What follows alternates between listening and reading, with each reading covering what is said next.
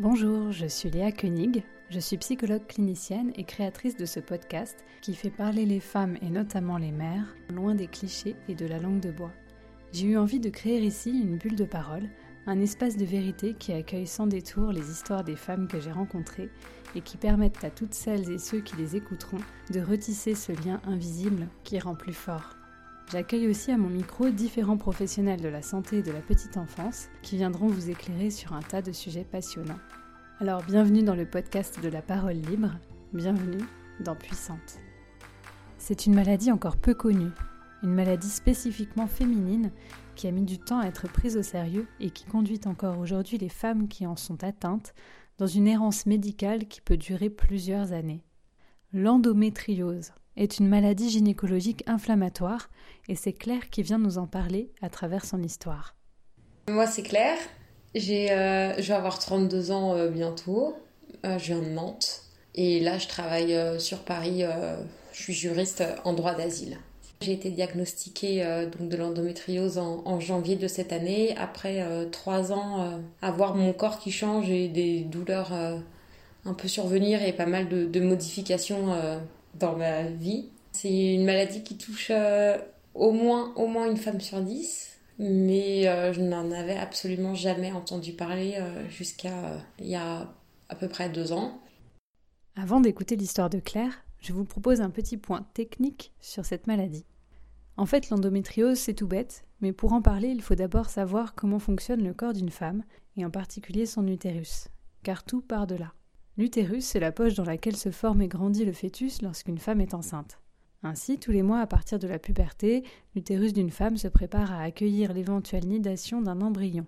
Pour cela, la muqueuse qui recouvre sa paroi interne et qui se nomme l'endomètre s'épaissit et se vascularise sous l'effet hormonal. Quand, au terme du cycle menstruel, aucun embryon ne s'est implanté, une grande partie de cette muqueuse utérine se desquame, constituant ainsi les règles. Au cours d'une grossesse, l'endomètre participe à la formation du placenta. Dans l'endométriose, en fait, les cellules qui constituent l'endomètre décident d'aller voir du pays. En clair, elles migrent hors de l'utérus et s'en vont coloniser les autres organes de l'abdomen, remontant même parfois jusqu'au cerveau. Sous l'effet du cycle, les cellules migrent chaque mois un peu plus, provoquant des douleurs intenses chez les femmes atteintes. Allez, ce rapide cours d'anatomie en poche, je vous laisse écouter Claire qui nous raconte son parcours vers la découverte de l'endométriose et comment elle la gère aujourd'hui au quotidien. Quel a été ton parcours pour euh, finalement en arriver au, diagnostic? Comment ça s'est passé pour toi? Bah, En fait, déjà, effectivement, j'ai toujours eu des règles euh, quand même assez douloureuses. Mais pour moi, c'était lié, euh, bon, bah, j'ai mes règles, j'ai mal, et c'était pas non plus des douleurs qui m'empêchaient d'aller à l'école. Ça arrivait quelques fois, à la fac notamment, ou même au lycée. C'est vrai que ça arrivait quelques fois où oui, effectivement, je pouvais pas, je pouvais pas étudier. J'avais vraiment, vraiment trop mal. Mais j'ai des, c'est des souvenirs finalement assez sporadiques et c'était pas, c'était pas comme ça tous les mois. Après, c'était douloureux effectivement, mais voilà, pour moi c'était normal. C'était deux trois jours à avoir mal, une semaine par contre quand même de saignement, épuisé à la fin, mais bon, allez, c'est comme ça. Euh, et en fait, à partir de quand même 2015-2016, j'ai commencé à à observer quelques, quelques changements. Donc à, à de moins en moins bien dormir. Alors que j'ai quand même été tout le temps quelqu'un qui. Euh, avec un, un, très bon sommeil. Enfin, je faisais des cauchemars, euh, voilà. Mais j'avais, j'ai jamais eu de problème d'endormissement. Euh, pour moi, aller dormir a toujours été synonyme de, de paix et de tranquillité. C'était toujours presque un moment préféré de la journée. Et peu importe les problèmes que j'avais à, à, un moment donné. Pour moi, c'était je vais vraiment dormir sur mes problèmes. Donc, une contrariété ne m'empêchait jamais de dormir. Et c'était mon refuge. Et au bout d'un moment, mon refuge est devenu ma, ma pire crainte, puisque j'avais commencé à ne plus trouver le sommeil. Mais ça, voilà, je me suis dit, bon, bah, je, l'ai mis sur le compte de. Enfin, je sais pas, je l'expliquais pas, je l'expliquais pas spécialement. Ensuite, j'ai commencé à. Si je sortais ou que je rentrais tard ou si je mangeais euh, peu de temps avant de dormir, ben, je pas très très bien et je dormais pas très très bien. Mais je me suis dit, bon, ben, je dois trop manger. Je sais pas, enfin, c'est bizarre. Et de plus en plus, quand j'allais au restaurant manger avec des amis, ben, J'étais malade en général après. Ou les fameux sushis qui n'avaient jamais eu de difficulté, ben en fait, tout d'un coup, là, j'avais mal au ventre la nuit, ça me réveillait. J'ai commencé à plus trop pouvoir dormir ou manger chez les autres parce que j'étais pas très bien après, mais je me suis dit, bon, c'est bizarre. Euh, Je, je l'expliquais vraiment pas et je m'en inquiétais pas outre mesure. Les règles, c'était devenu vraiment compliqué. J'en étais arrivée à, à voir ça comme une injustice dans la vie d'une femme. C'était vraiment devenu ouais, très compliqué. J'en avais parlé à ma gynécologue qui m'a proposé des anti-inflammatoires et je sais plus trop quoi. Parce que la douleur devenait de plus en plus forte. Bah, C'était plutôt. Non, je pense que la douleur était. Si, c'était vraiment douloureux, comme ça a toujours été, mais disons que j'ai commencé enfin, enfin, enfin, à avoir un syndrome prémenstruel. Avant, mes douleurs étaient liées à j'ai mes règles, j'ai mal les trois premiers jours de mes règles. Maintenant, ça commençait à je dors pas, en fait, je digère pas bien, et j'ai vraiment l'humeur, euh, l'humeur en dents de scie une semaine avant les règles. Mais j'avais, je faisais pas encore le rapprochement avec les règles qui arrivaient. En fait, aussi pour la, on va dire pour la première fois, je redoutais d'avoir les règles au travail parce que je savais que ça serait pas vraiment une bonne journée. Mais j'ai dû rester dans cette situation peut-être euh, un an, un an et demi. J'ai commencé à ressentir de plus en plus un peu une sorte des fois de forme de fatigue un peu chronique, euh, anxiété accrue, euh, pour bah, un peu pour tout et n'importe quoi. Donc je mettais ça sur le compte que j'avais emménagé à Paris, que j'avais pas spécialement envie de vivre dans cette ville, que j'étais éloignée de, de mes amis à Nantes et, des Pays-Bas, euh, que j'habitais aux Pays-Bas avant pendant quelques années. Mais voilà, à aucun moment j'ai fait le lien avec. euh, Enfin, j'ai jamais mis tout ça en lien. Et puis, donc les mauvaises nuits ont commencé à, à- perdurer. Euh, et j'ai commencé à avoir le ventre qui gonflait comme un ballon de baudruche régulièrement, en plein milieu de la journée. Je commençais à avoir un énorme ventre. Impossible d'avoir le ventre plat, mais vraiment genre gonflé comme un, comme un ballon. Je disais, ah, mais c'est bizarre ça quand même. Mais je suis restée avec ça peut-être 2-3 mois, jusqu'à un voyage avec euh, une copine, où là, pareil, le ventre qui gonflait en permanence. Et là, on s'est dit, non, mais a- c'est pas normal, il y a un problème. Et euh, donc, j'ai pris rendez-vous chez le médecin, j'ai été chez le médecin. Et la veille, en fait, j'avais dormi, euh, j'avais, j'avais pas du tout dormi de la nuit. J'avais été au resto, mangé une pizza euh, et euh, j'avais bu du vin rouge. Et c'est vrai que j'avais mes règles, euh, j'étais en fin de règles ce jour-là. Le matin, j'avais couru aussi 11 km pour une course à Paris. Donc, euh, je pense que mon, en ayant mes règles, je pense que je m'étais épuisée. voilà, le soir, resto, dessert bien sucré, verre de vin rouge, impossible de dormir de la nuit. Donc le lendemain, bah, j'honore mon rendez-vous chez le médecin en n'ayant pas fermé l'œil. Et je lui parle de, bah, de ses douleurs et de cette digestion un peu bizarre. Et elle me dit, mais c'est le stress, vous devez être trop stressé. Et pendant 2-3 mois, on m'a laissé euh, avec mes douleurs qui du coup étaient quotidiennes. Un ventre douloureux, mais tous les jours, en me disant que c'était le stress. On m'a proposé des antidépresseurs, des anxiolytiques. euh, que j'ai refusé de prendre. Et à la fin, j'ai commencé à avoir des difficultés à m'asseoir. J'avais l'impression qu'on m'enfonçait, euh, qu'on m'enfonçait un poignard euh, dans le corps quand je m'asseyais. Donc ça commençait à être un peu compliqué. Là, mes collègues m'ont dit Claire, c'est un peu bizarre, tu ferais rentrer chez toi. Mais comme j'ai un travail dans lequel on est sous pression, je ne pouvais pas me permettre de rentrer chez moi.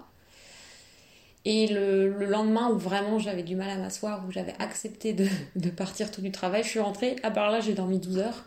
Mais le lendemain, j'étais incapable de me lever. J'avais tellement mal sur toute la sangle abdominale que j'étais incapable de, bah, de marcher. Donc mon copain est venu et on a été aux urgences. Et en fait, j'ai été euh, opérée d'un énorme fibrome. euh, euh, J'avais un fibrome énorme dans l'utérus qui faisait 4 cm sur 4. Et c'est vrai que j'étais pas épaisse à l'époque. Donc voilà, et on s'est dit, bon, bah, une fois que, le, que, le, que ça c'est parti, tous vos problèmes vont, vont s'envoler, tout venait de là. Et en fait, non, c'était le, début de la fin, c'était le, le début de l'endométriose qui est venu se mettre sur les cicatrices de l'opération. Alors, juste un, un fibrome, Ouais. c'est quoi exactement? C'est en gros, si j'ai bien compris, à ce qu'on nous expliquerait, hein, Ouais. sauf si on va nous-mêmes euh, sur euh, Doctissimo ou je ne sais où à la, chercher des informations, c'est une tumeur mais non, euh, Ouais, non dangereuse. Ok. Donc, tu avais des fibromes, tu as été opérée. Et ensuite, Et ensuite, ça a continué avec euh, je ne digérais plus rien, donc quasiment plus rien ne passait. Dès que je mangeais, j'avais le ventre qui gonflait, des douleurs abdominales euh, au quotidien. Des douleurs vraiment en plus. Ah oui, puis c'est ça en fait. Quand je, quand je dis que je ne digère rien et que j'ai mal au ventre, c'est que j'ai pas mal à l'estomac. Hmm. Quand je digère mal et que j'ai mal au ventre, c'est que j'ai mal vraiment dans la région pelvienne. Donc c'est proche du pubis. C'est ça aussi, moi, qui me faisait dire il y, y a un truc qui est bizarre. Ouais. C'est pas genre on a un repas trop lourd. Parce que souvent, pour ça, c'est, enfin, pour les gens, c'est ça. Ah bah oui, on est un peu gonflé. On appelle ça le, le, le food euh, baby. On a l'estomac un peu gonflé. Et on a la pesanteur qui est après le repas. Mm. Moi, souvent, c'était après le repas, mais surtout aussi 4 heures après le repas, quand ça tombe vraiment dans les intestins, quand c'est tout en bas. C'est hyper douloureux. Mm. Et euh, ça faisait plus ou moins deux ans que je disais à mon copain quand on avait des rapports C'est bizarre quand même, ça me fait du bien, mais j'ai un peu mal. Mais sans me. La douleur n'était pas telle où je me disais euh, Non, il y a vraiment un truc qui va pas, mais j'avais une petite douleur. Et aussi loin que je me souvienne, j'avais jamais eu ça avant. Je m'étais jamais dit pendant un rapport, tiens, ça fait mal. Et j'avais, oui, une sorte de, douleur au fond de moi, ou comme si ça, comme si ça pétait des petits trucs en moi. J'ai l'impression de, vous voyez un peu le papier bulle, mais en plus douloureux qu'un papier bulle. Mais du coup, c'était tout plein de trucs que je mettais pas euh, en rapport encore. En rapport. Et j'ai commencé à entendre parler de l'endométriose et je me dit ah tiens ça ressemble quand même un peu globalement j'ai beaucoup de symptômes ça ressemble un peu à ce que j'ai. Mais euh, les médecins voulaient pas l'entendre mon médecin pour la digestion, il voulait rien savoir. Euh, c'est un an et demi après qu'il a, s'est dit bon, t'as peut-être aller à l'hôpital faire euh, des examens, donc je crois que c'est la fibroscopie pour dans l'estomac et la coloscopie pour regarder les intestins. Et effectivement, mon, bilan est ressorti plus ou moins normal. Il n'y avait pas de liaison, lésion au niveau de, enfin, il n'y avait pas de cellules non plus anormales dans l'intestin ou dans l'estomac. On m'avait quand même déjà dit par contre d'arrêter absolument le, gluten, ce que j'avais pas voulu euh, croire, donc j'avais continué à manger du gluten. Et donc voilà, on s'était dit, bah non, vous avez rien, euh, vos douleurs sont dans votre tête en fait, c'est ça. Du coup, au bout d'un moment, c'est ça, en fait, c'est dans votre tête. Et euh, je faisais beaucoup de sport. Voilà, et j'avais remarqué que quand j'avais du mal à dormir la nuit, j'avais ma jambe, ma jambe gauche qui était pas douloureuse mais bizarre. Ça faisait aussi deux ans. Donc deux ans je digère pas bien. Deux ans, je commence à vraiment mal dormir. Deux ans d'un un ventre qui gonfle euh, quotidiennement euh, sans raison. Deux ans où j'ai quand même un peu mal pendant les rapports sexuels. Mhm. Et deux ans, en fait, à avoir un peu, je l'appelais ma jambe folle. Et je me disais, bah, tiens, c'est bizarre la jambe. Donc je me disais, bon, je fais trop de sport, mais j'avais pas trop envie d'arrêter le sport, donc je continuais. Donc je me culpabilisais énormément. Oh, j'ai encore fait trop de sport. Et effectivement, des fois, les douleurs étaient amplifiées euh, après avoir couru. Alors si en plus dans la même journée je courais, euh, je mangeais une pizza et je buvais juste un verre de vin, bah là j'étais assurée d'être en crise pour deux jours. Euh, donc finalement, au moment je me mets à l'arrêt du sport quand même, et puis je, vais voir mon médecin et je lui dis j'aimerais bien quand même euh, voir un professionnel pour ma jambe parce que je veux pas la blesser et qu'un jour on me dise je peux plus du tout faire de sport. Donc là j'aimerais bien lever le pied et comprendre ce qui se passe avec ma jambe. Ce n'est qu'à contre-coeur que mon médecin me donne une ordonnance pour aller voir faire de la kiné. Me dit bon si vous voulez mais enfin vous avez rien de toute façon c'est ce qu'on me répète depuis euh, arrêtez de venir me voir en essayant de trouver euh, une nouvelle maladie euh, vous allez très bien mademoiselle vous juste une stressée de la vie. Donc je vais voir ma kiné. Après 10 séances de kiné où elle a beaucoup travaillé ma, jambe effectivement il y avait un peu des zones un peu enflammées mais parce que je fais du sport et à la fin des 10 séances elle me dit bon écoutez là vous avez rien à la jambe tout part tout part de l'utérus notamment à gauche on sent enfin c'est au niveau de l'ovaire gauche enfin cette zone là est et effectivement, le, bas du ventre au niveau du côlon, des intestins, tout. Me dit, c'est là que ça se passe. Donc vous allez appeler votre gynéco et faire une échographie, parce qu'en fait, tout part de là.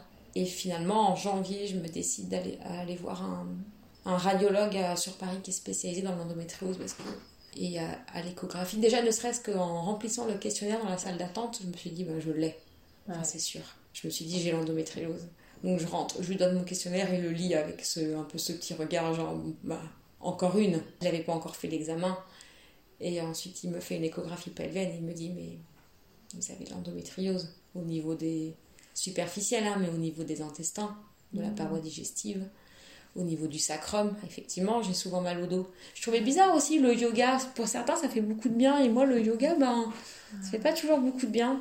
Et j'ai été euh, donc diagnostiqué, donc il a vu l'endométriose, les emplacements, et il m'a dit, bah en fait c'est ça qui vous cause vos douleurs à la jambe, donc en fait c'est pas vous faites pas trop de sport, c'est juste qu'en fait tous les points douloureux sur votre jambe correspondent un peu au chemin de de l'endométriose, enfin de, de, de, votre ovaire, et j'avais aussi un peu développé ce syndrome des jambes sans repos, mais c'était que le syndrome pour la jambe gauche en fait, la, la droite euh, va très très bien, effectivement j'ai pas de j'ai pas de lésion d'endométriose euh, à droite.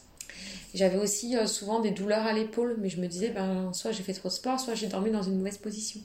En fait, non, c'est l'endométriose. En fait, c'est un peu bah, le chemin, le chemin des nerfs Donc ça remonte à, certains points du corps et effectivement bah, ça crée des douleurs. Euh, souvent l'endométriose est associée avec des atteintes digestives et avec des intolérances en fait beaucoup de, femmes en fait où l'inflammation euh, chronique de l'intestin en fait crée euh, sa, porosité. La barrière intestinale est complètement flinguée. Donc l'intestin laisse passer tout un tas de, bactéries. En fait il n'y a, plus de, a plus de filtre. Le système immunitaire est affaibli et donc bah, les personnes deviennent sensibles à des à de plus en plus d'allergènes en fait et d'aliments, notamment les aliments euh, consommés en trop grande quantité. Le sucre, euh, le gluten. Euh, et pour les produits laitiers, bon là, donc non seulement les produits laitiers sont inflammatoires, ça c'est la protéine qui contient dans le lait, la caséine qui est inflammatoire, et en plus certaines personnes vont être intolérantes au lactose parce qu'on n'a plus les enzymes digestives à l'âge adulte pour digérer le lactose. Mais on peut très bien digérer le lactose et en même temps, il n'en demeure pas moins que les produits laitiers sont inflammatoires. Donc je ne conseille pas à tout le monde d'arrêter euh, ces aliments-là, mais effectivement, en cas de pathologie inflammatoire, eh ben, il faut ôter de son alimentation tout ce qui va favoriser l'inflammation en fait. Et de toute façon, c'est même écrit sur mon, compte-rendu gynécologique euh, d'endométriose, dans les recommandations pour un professionnel, de, voir aussi euh, au niveau de la sphère digestive, parce que l'endométriose est souvent associée à des intolérances alimentaires. Et effectivement, c'était souvent ça. Après, en, mettant le tout bout à bout, bah, mes insomnies, c'était principalement euh, avant mes règles. Et là, tu, le puzzle se refait dans ta tête à ce moment-là. Et en fait, et là, je comprends que tout ce qui a un peu, tout ce qui est venu perturber mon équilibre, que ce soit psychique ou, euh, ou physique en termes de santé, euh, ces trois dernières années, en fait, tout mis bout à bout, c'est l'endométriose. Mais euh, moi, je faisais pas les connexions entre euh, je digère pas, je dors mal, j'ai un ventre qui gonfle, j'ai mal à la jambe, tiens, j'ai mal à l'épaule. Ah, c'est bizarre, je suis un peu plus anxieuse que d'habitude. Oh là là, euh, c'est bizarre, j'ai vraiment le moral en, en dents de scie.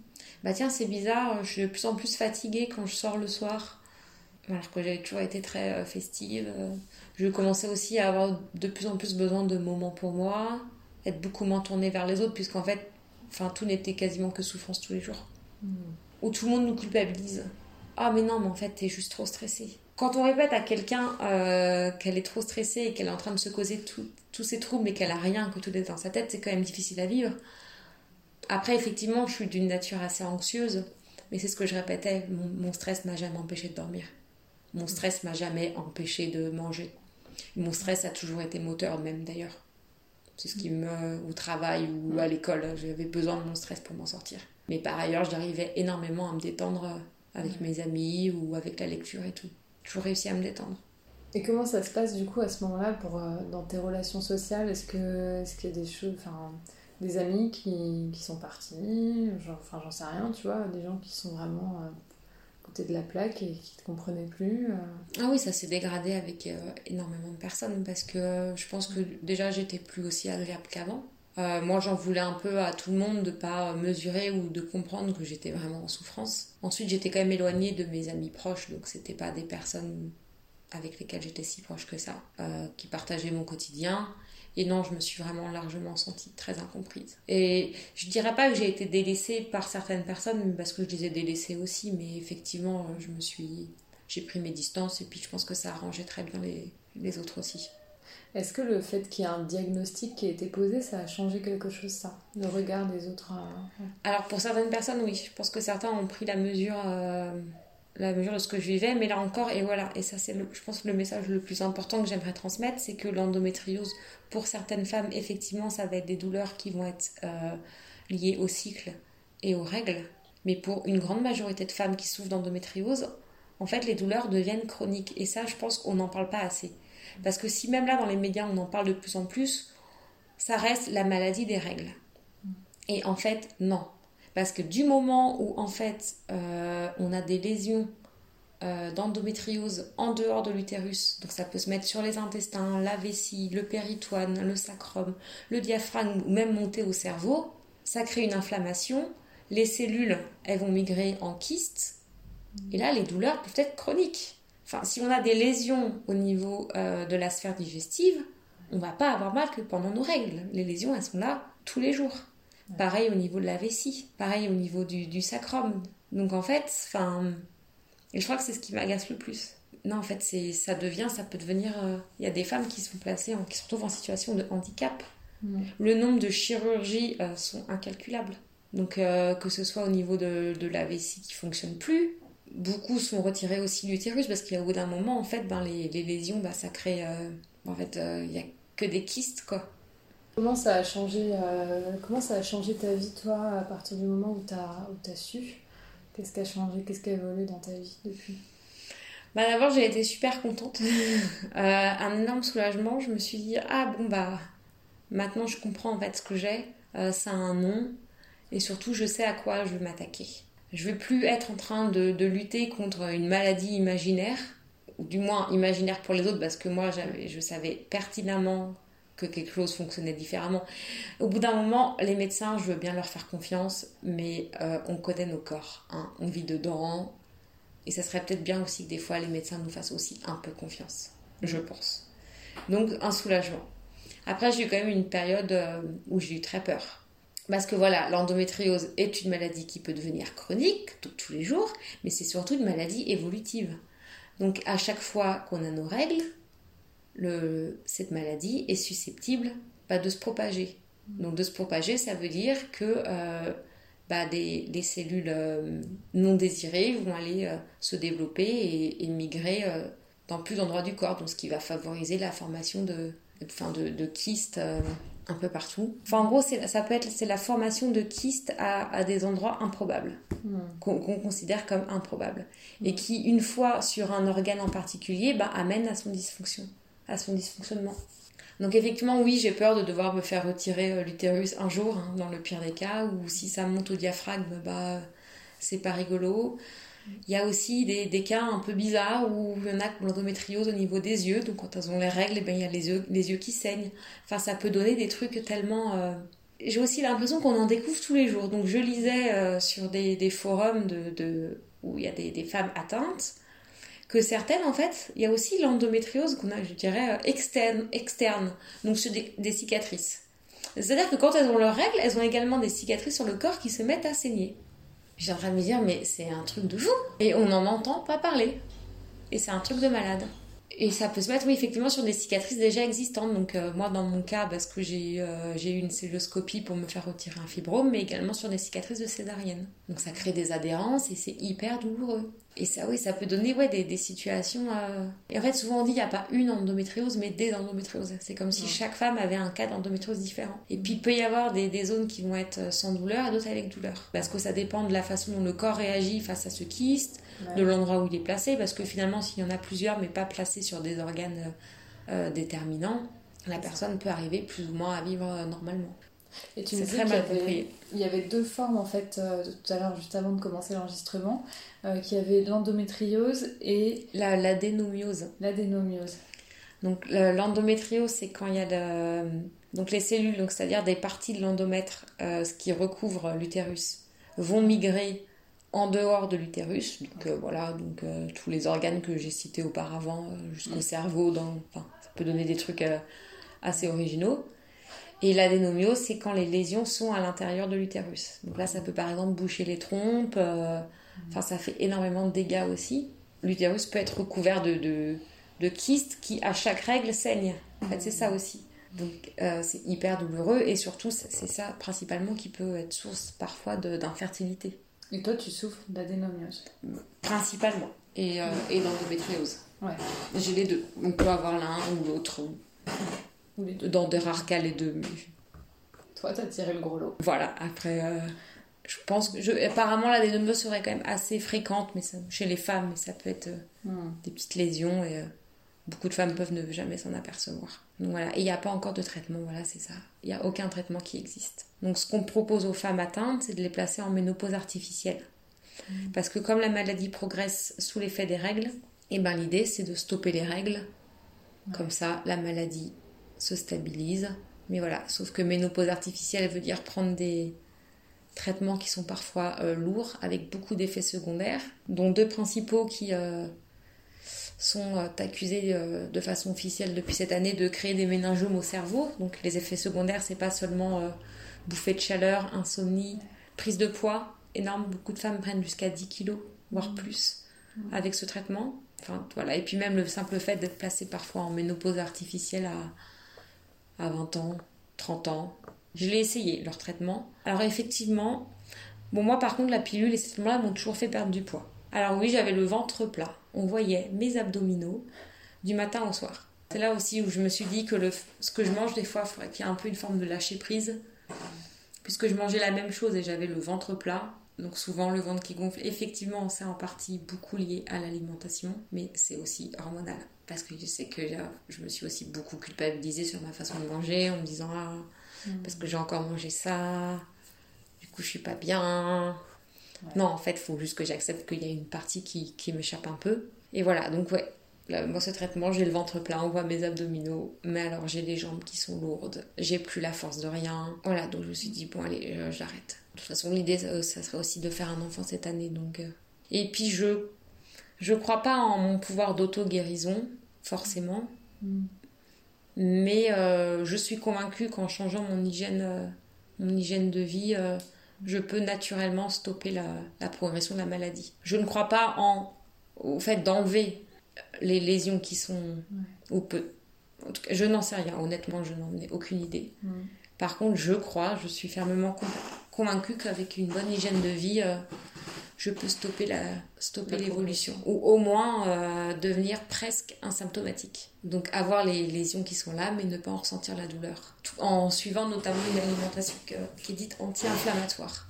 Parce que comme c'est une maladie du coup inflammatoire, et eh ben si on si on joue sur l'inflammation de façon naturelle, sans prendre d'anti-inflammatoire, enfin en tout cas moi je, je, revis normalement et sans médicaments. Je, prends, je ne prends pas de médicaments au quotidien. Qu'est-ce que c'est par exemple une alimentation anti-inflammatoire? Alors moi, je sais que pour le gluten c'est assez, euh, assez controversé, mais en principe, il n'est pas conseillé, mais pour certaines femmes, elles n'ont aucune difficulté à consommer du gluten. D'autres euh, iront dire que ça crée une inflammation en silence et qu'il faut absolument arrêter le gluten. Je... Personnellement, je pense que le gluten n'est pas une bonne chose, mais voilà, je ne serais pas aussi euh, catégorique. J'admets que quelque chose m'échappe aussi un peu euh, mm. avec la question du gluten.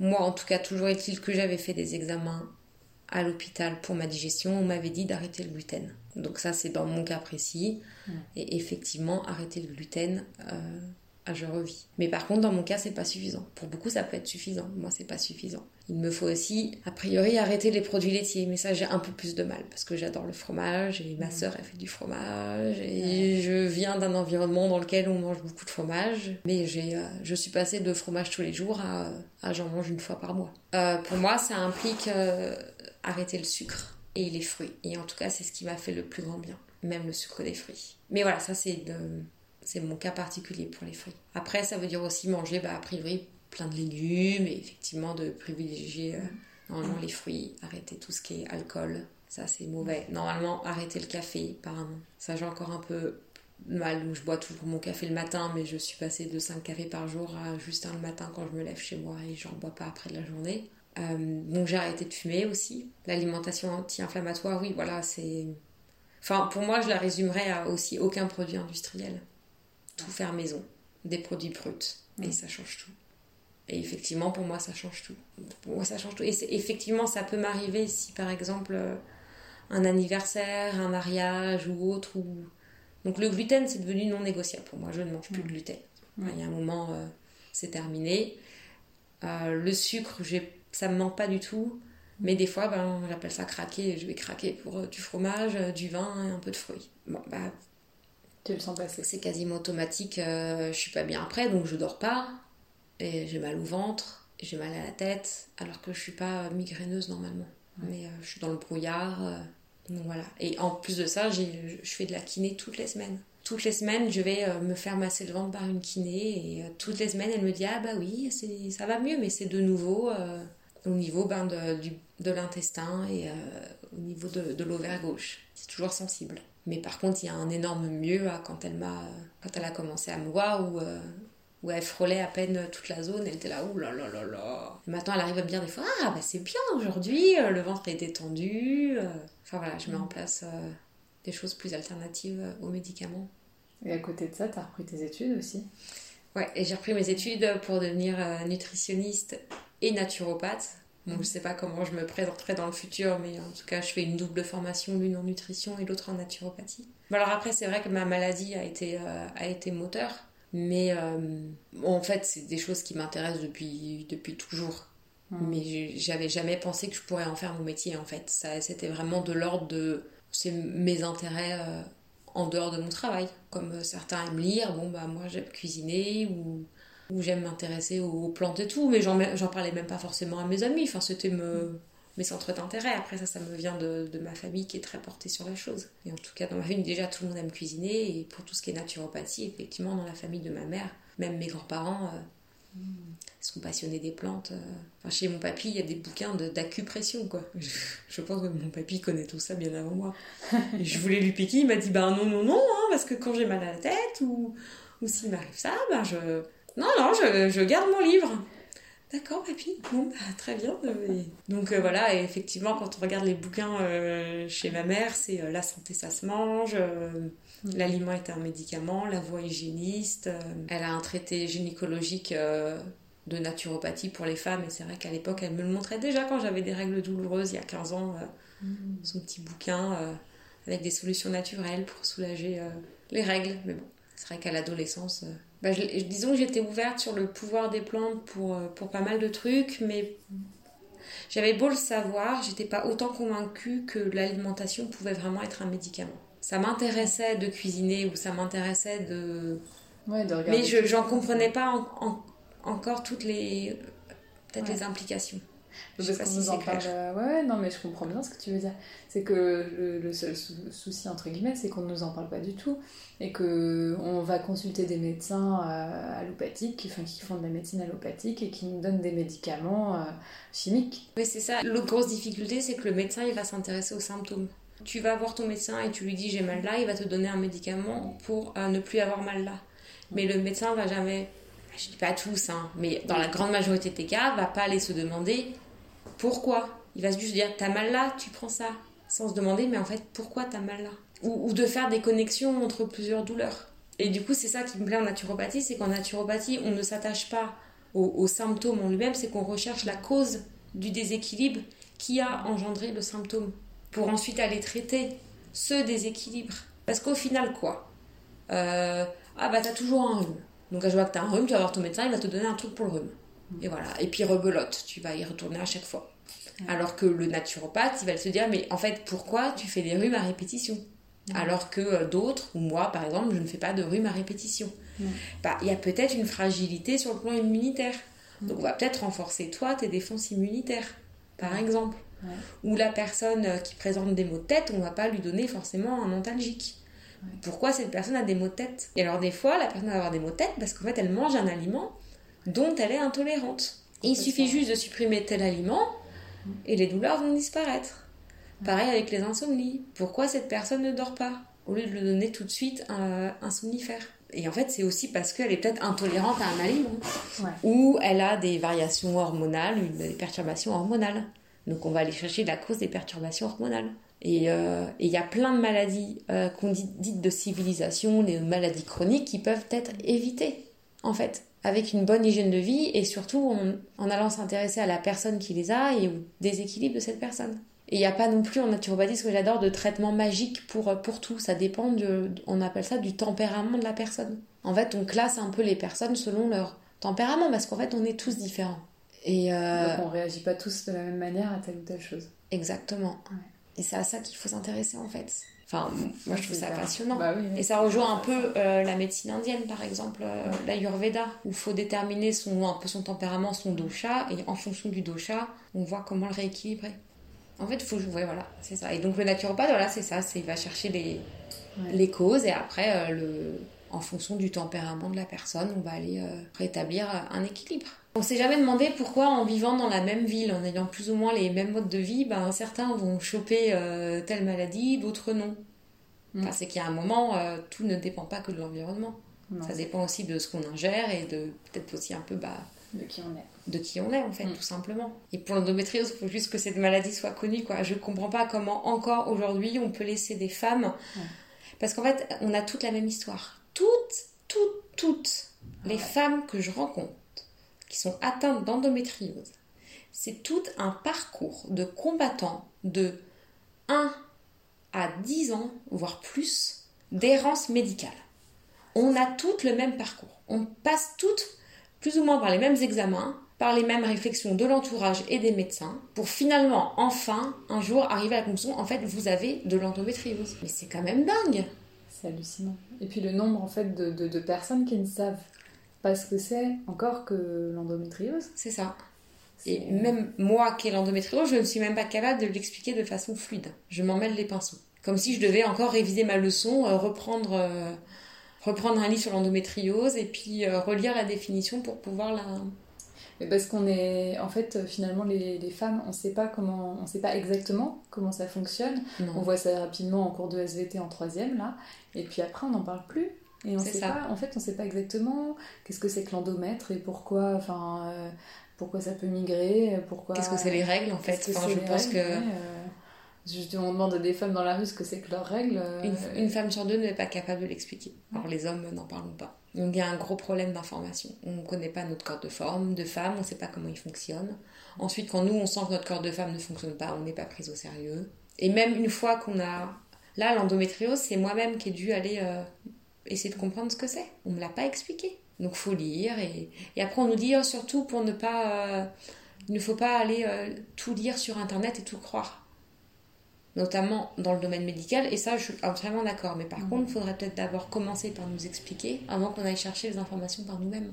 Mais voilà. Et puis, mais en tout cas, enfin, je remercie quand même l'endométriose puisque ça m'a permis de, de m'interroger sur ma, ma, vie et de me dire que la vie que je menais actuellement ne me convenait pas, que j'avais un boulot qui est beaucoup trop stressant et qui n'est pas du tout compatible avec la maladie. Je pense que pour beaucoup de femmes, un des pires symptômes de l'endométriose, c'est la fatigue chronique. Mhm. Ce que j'avais encore jusqu'à récemment, mais est-ce que c'est un concours de circonstances ou pas, mais depuis que je suis, j'ai vraiment arrêté le sucre et que, et pour moi les fruits, bah, j'ai plus de, je ressens plus la fatigue chronique. alors peut-être que je suis juste dans une petite période de rémission, euh, peut-être encore trop tôt pour tirer des conclusions. Mais en tout cas, une chose est sûre, moi, le fait d'avoir changé mon alimentation.